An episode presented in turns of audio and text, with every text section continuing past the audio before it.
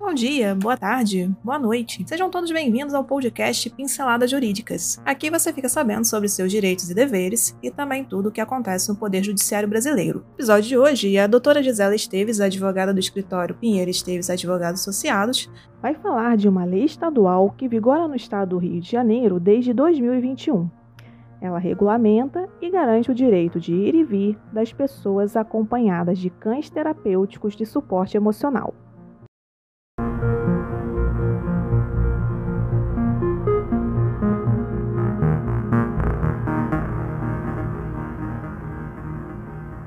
Direito ao deslocamento com cães para suporte emocional. A Lei Estadual 9.317 de 2021, sancionada, garante pleno acesso da pessoa com transtornos psicológicos o direito de ir e vir acompanhada de cão de suporte emocional em todos os locais públicos ou privados de uso coletivo no estado do Rio de Janeiro. Tão vitais como cães-guias são para deficientes visuais, cães de suporte emocional fazem parte do tratamento contra ansiedade, pânico e depressão, cujos resultados terapêuticos comprovados, os cães de suporte emocional são uma das alternativas de tratamento.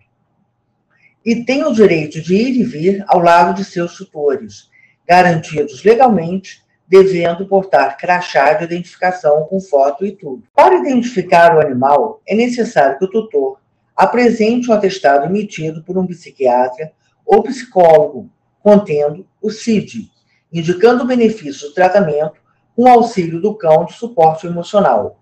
E os seguintes documentos do animal: foto atual do animal, carteira de vacinação atualizada, múltipla e antirrábica, colete na cor vermelha com a identificação do cão de suporte emocional. Certificado de adestramento, assinado por escola de adestramento ou profissional autônomo, neste caso, constando CPF e RG, junto à Secretaria de Estado de Agricultura, Pecuária, Pesca e Abastecimento. O estabelecimento que negar acesso ao animal, suporte emocional, estará sujeito ao pagamento de uma multa previamente estabelecida por lei.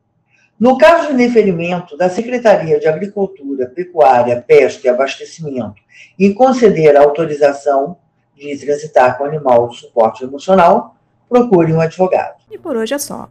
Agradecemos sua atenção e esperamos ter lhe ajudado com este conteúdo. Toda semana são lançados dois novos episódios. Este podcast tem o apoio técnico-jurídico da Pinheiro Esteves Advogados Associados e o apoio tecnológico digital da Clã de Soluções Digitais. Para conhecer mais, os links estão na descrição. Até o próximo episódio.